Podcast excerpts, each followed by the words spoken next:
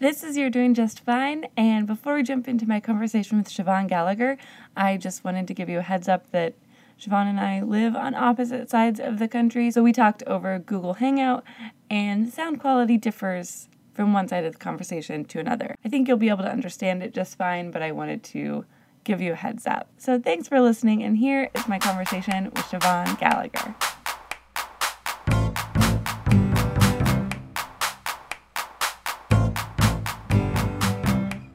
So this is You're Doing Just Fine, and my special guest today is Siobhan Gallagher. Did I say that right? It is, yeah, bravo. Hardly anyone knows how to pronounce it when I'm just reading it. I was suddenly worried that I was going to mispronounce Gallagher. Oh, that's so funny. Yeah, no, you did it. Good job. Okay, cool.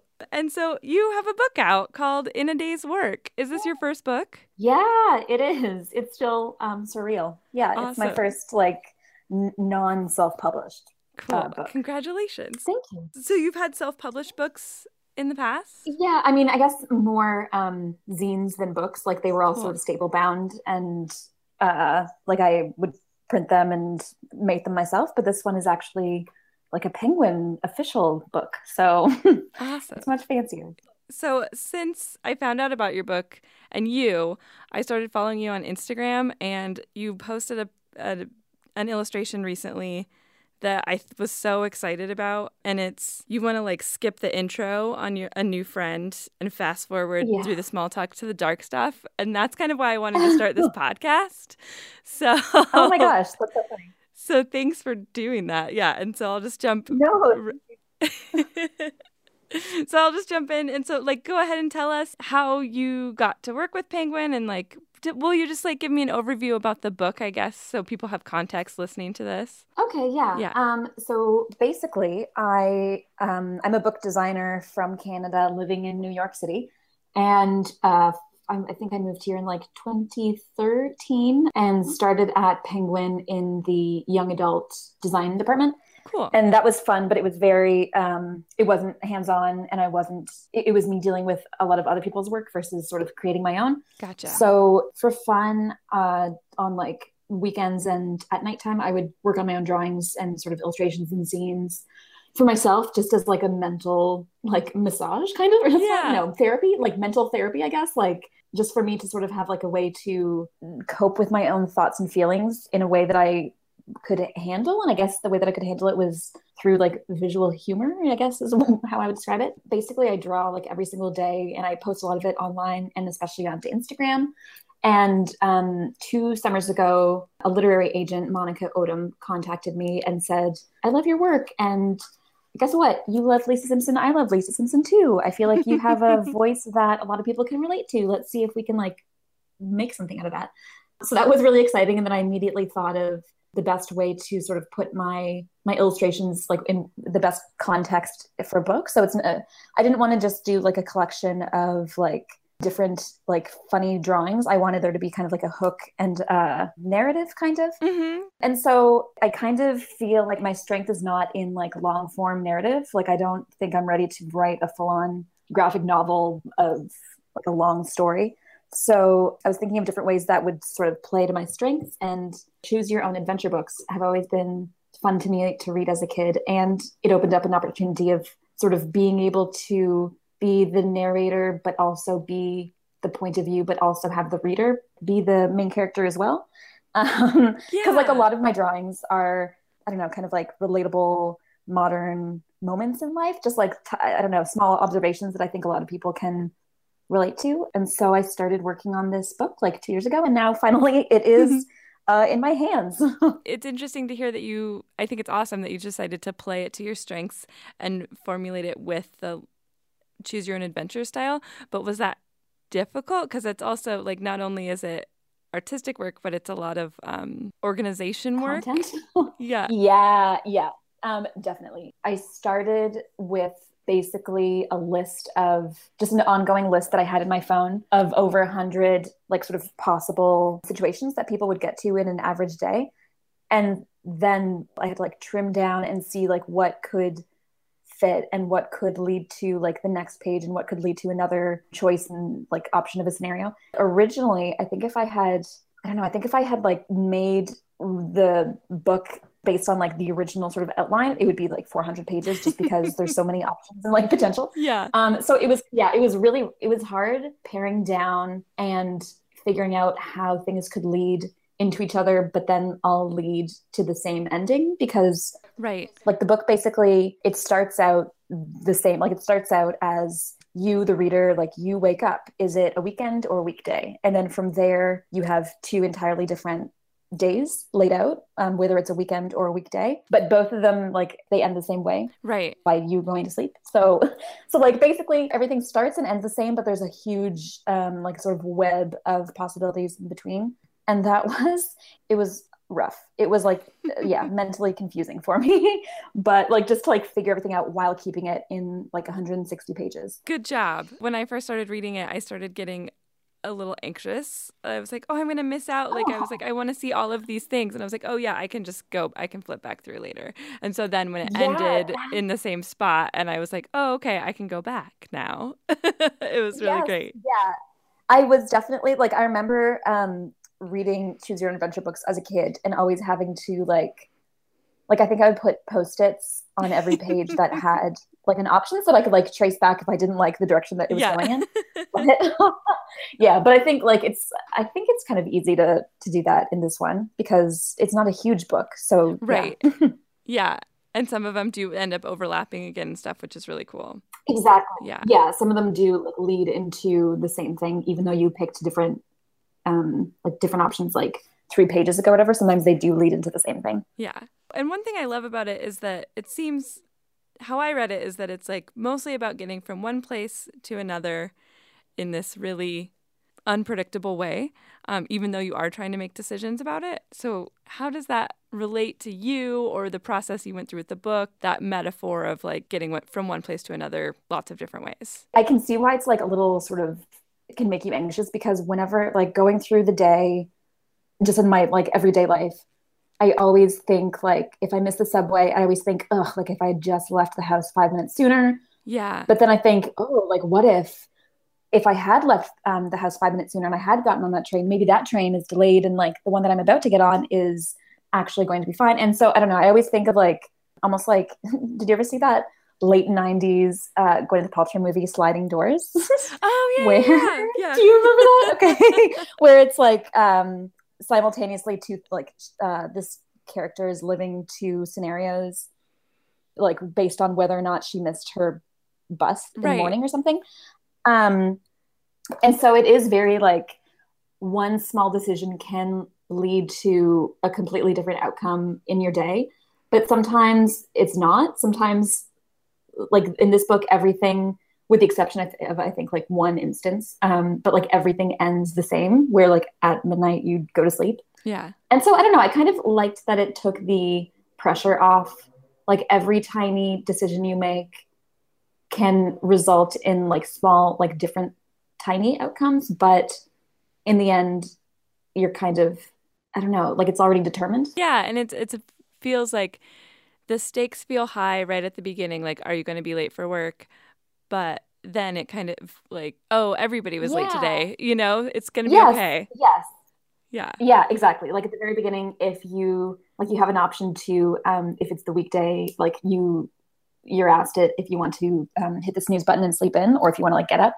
And so, yeah, when you like wake up late for work and have to run, there's a few pages of like you like being super worried, running late to work. And then it turns out that everyone else is late too. I don't know. This is kind of like a comfort for myself because like almost everything in this book has been a personal experience of mine that I just sort of like compiled and put into this Choose Your Own Adventure, like hoping that other people can relate.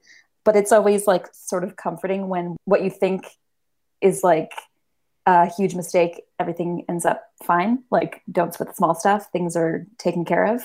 Yeah. Yeah. And so that's one thing I love about it. Feels like it's balancing like the anxiety that comes throughout the day, but also it's completely non-judgmental about that anxiety. And so, yeah, like I think there's even a part. I'm glad that you feel that way too. Okay, good. Yeah. I think there's even a part where it's like ordering takeout and it's like comes in a comes non-judgmental or it's free or something like that. Yeah. The bag on your takeout says like judgment free, or that your next meal's free or something like that. Yeah, I kind of forget. But I just loved it because it's like playing with our expectations of like how people are maybe perceiving us, but then it's like, but just it's going to be fine. Like it's keep going. Exactly. Yeah. It's funny because I like when I started this, it was putting me into a book and kind of hoping like is everyone else doing this too? Like if I does everyone else dread going to a party too, or like a weird date? Like I don't know. I kind of wanted to make it super personal, but hoping that it was kind of universal. Yeah, I think the choose your own adventure format works really well for that, because it's not like we're with this person who like never wants to go out, but sometimes they do and sometimes they don't. Or sometimes they have like a great time with friends. Sometimes they go on a weird date, or, you know. Yeah. So. Yeah. Like it's, yeah. Like you're still the same person throughout, and you're still you, and it's still fine whether you decide to stay home and like hang out by yourself or go out.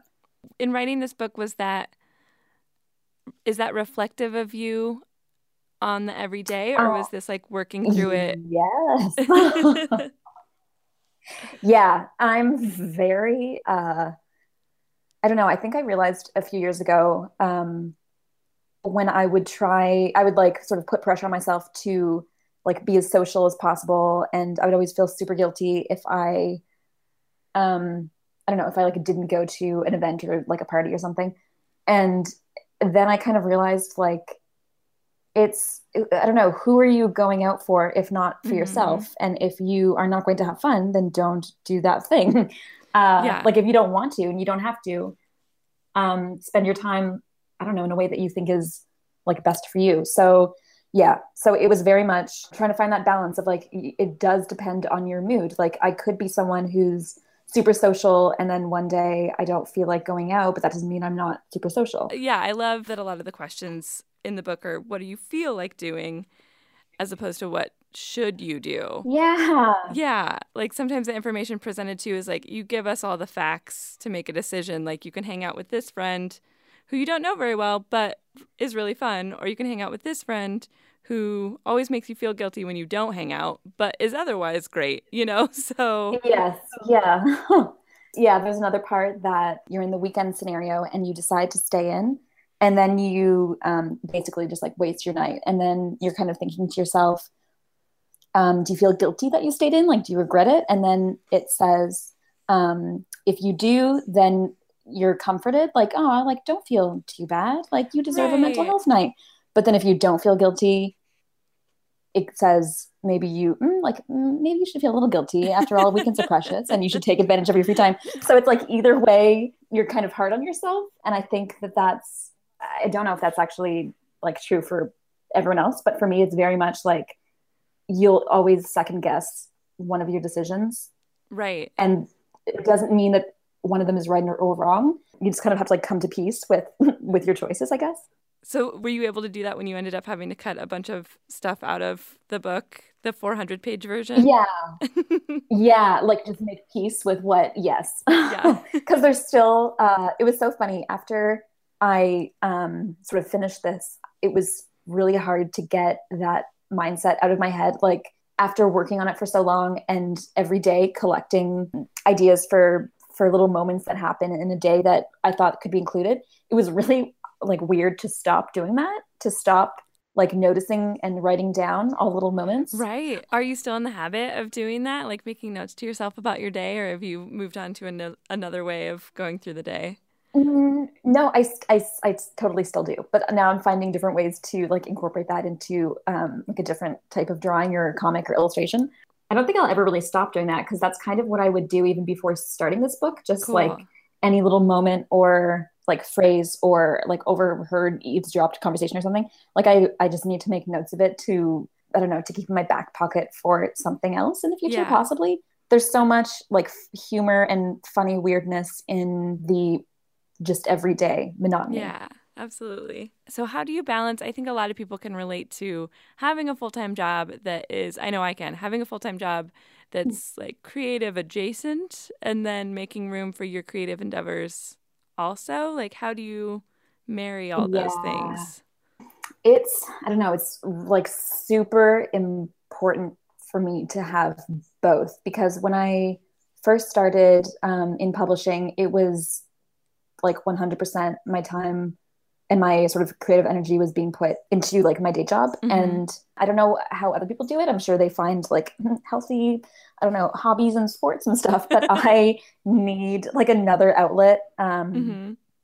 So it was just very much like just making time for what was important to me. So if I was invited to something that, I don't know, included like friends or people I knew who didn't really make me feel good about myself, I would in the past like make myself go because I felt obligated. But it's just, I don't know, I feel like I had a eureka moment where I was like, oh, like my time is valuable. And especially when it could be put into something more productive and sort of mentally more helpful for me. So I just started choosing how to spend my time more wisely, I guess, by like in the evenings, just like focusing on like mentally recharging and like going through my day, figuring out how I feel about certain things through drawing. It ended up just being really helpful. Like, I don't know, figuring myself out. And then it's super fun for me. So I would just like spend all of my time doing that. And then I kind of like went too far the other way where like I was like a recluse almost, where I would just like be on my couch all weekend, just drawing obsessively until like 4 a.m. And like, that is probably not great either.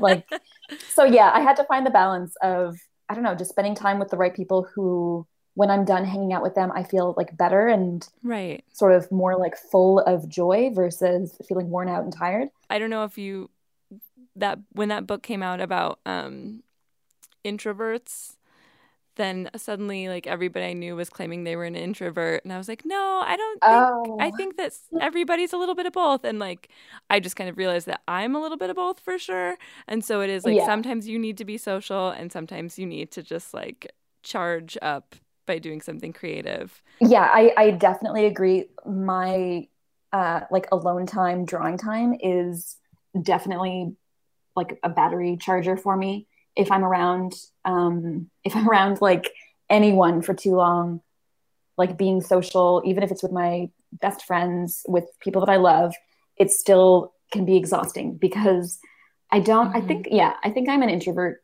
an outgoing introvert, because I can be super like peppy and talkative, but really most of the time I just want to be alone, and it's physically exhausting and draining to like be on for too long. Yeah, I relate to that. Cool. Well, I don't want to hog you for too long because I know Keely just like gave us set aside about a half hour for us. But I do want to ask, what are your like hopes or fears for the book? Like, how do you hope people interact with it? Are you anxious about it? Because this is like a big project you've been living with for 2 years. Like just with you and a couple other people, and now you're releasing it out into the world. Yeah, it is. It's still super surreal. But I guess fear-wise, I don't know. I don't know. The worst thing that could happen would be that no one reads it. But you read it already. I read it. Yeah. Mostly, I just want I don't know, people to relate to it. I want people to sort of like see themselves in it, because I did it my own experiences and thoughts and emotions, etc. But I really hope it's relatable and that other people can kind of like see themselves. I don't know, ideally someone picks it up and like laughs. I don't know, that I think, yeah, worst case is no one reads it.